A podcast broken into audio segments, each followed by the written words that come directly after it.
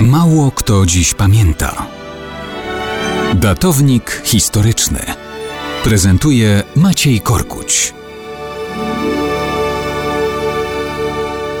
Mało kto dziś pamięta, że 4 stycznia 1799 roku Maurycy Hauke został awansowany na porucznika artylerii Legionów Polskich, tych, o których śpiewamy w naszym hymnie państwowym. Nie mógłby wówczas w najdziwniejszych snach wymyślić, że po kilkudziesięciu latach imperator Rosji wystawi mu pomnik na Placu Saskim w Warszawie. Maurycy Hauke zdążył dorosnąć jeszcze w istniejącej Polsce. Walczył z Rosjanami w wojnie w obronie Konstytucji 3 maja w 1792 roku. Walczył z nimi także w powstaniu kościuszkowskim. Po rozbiorach wstępuje do tworzonych przez Napoleona legionów polskich we Włoszech. Służy, odnosi rany, awansuje. Zostaje nawet adiutantem Jana Henryka Dąbrowskiego. Walczy w Poznańskim i na Pomorzu, zbiera pochwały i najwyższe odznaczenia. Zostaje generałem. W księstwie warszawskim zostaje komendantem twierdzy Zamość. Z uporem broni jej w czasie odwrotu wojsk napoleońskich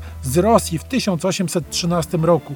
Kapituluje dopiero po wykończeniu zapasów i utracie połowy załogi. I po upadku Napoleona jednak przechodzi do armii Królestwa Kongresowego. Zostaje poddanym cara, formalnie koronowanego również na króla Polski.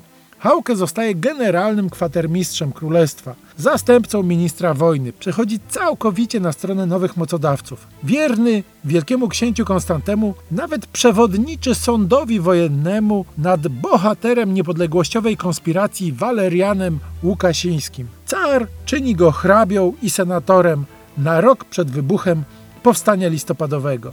Jego córka zostanie księżną Battenberg – przekazując ojcowskie geny dzisiejszej brytyjskiej rodzinie królewskiej. Syn, również Maurycy, zostanie oficerem wojsk powstańczych w 1830 roku. To za co car wystawi mu pomnik? Otóż generał Maurycy Hauke w noc listopadową nie przyłącza się do zbuntowanych podchorążych. Przed pałacem namiestnikowskim zostaje przez nich zastrzelony jako jeden z kilku oficerów, którzy z ich ręki giną. Car wystawi im pomnik wolna Polska go zlikwiduje.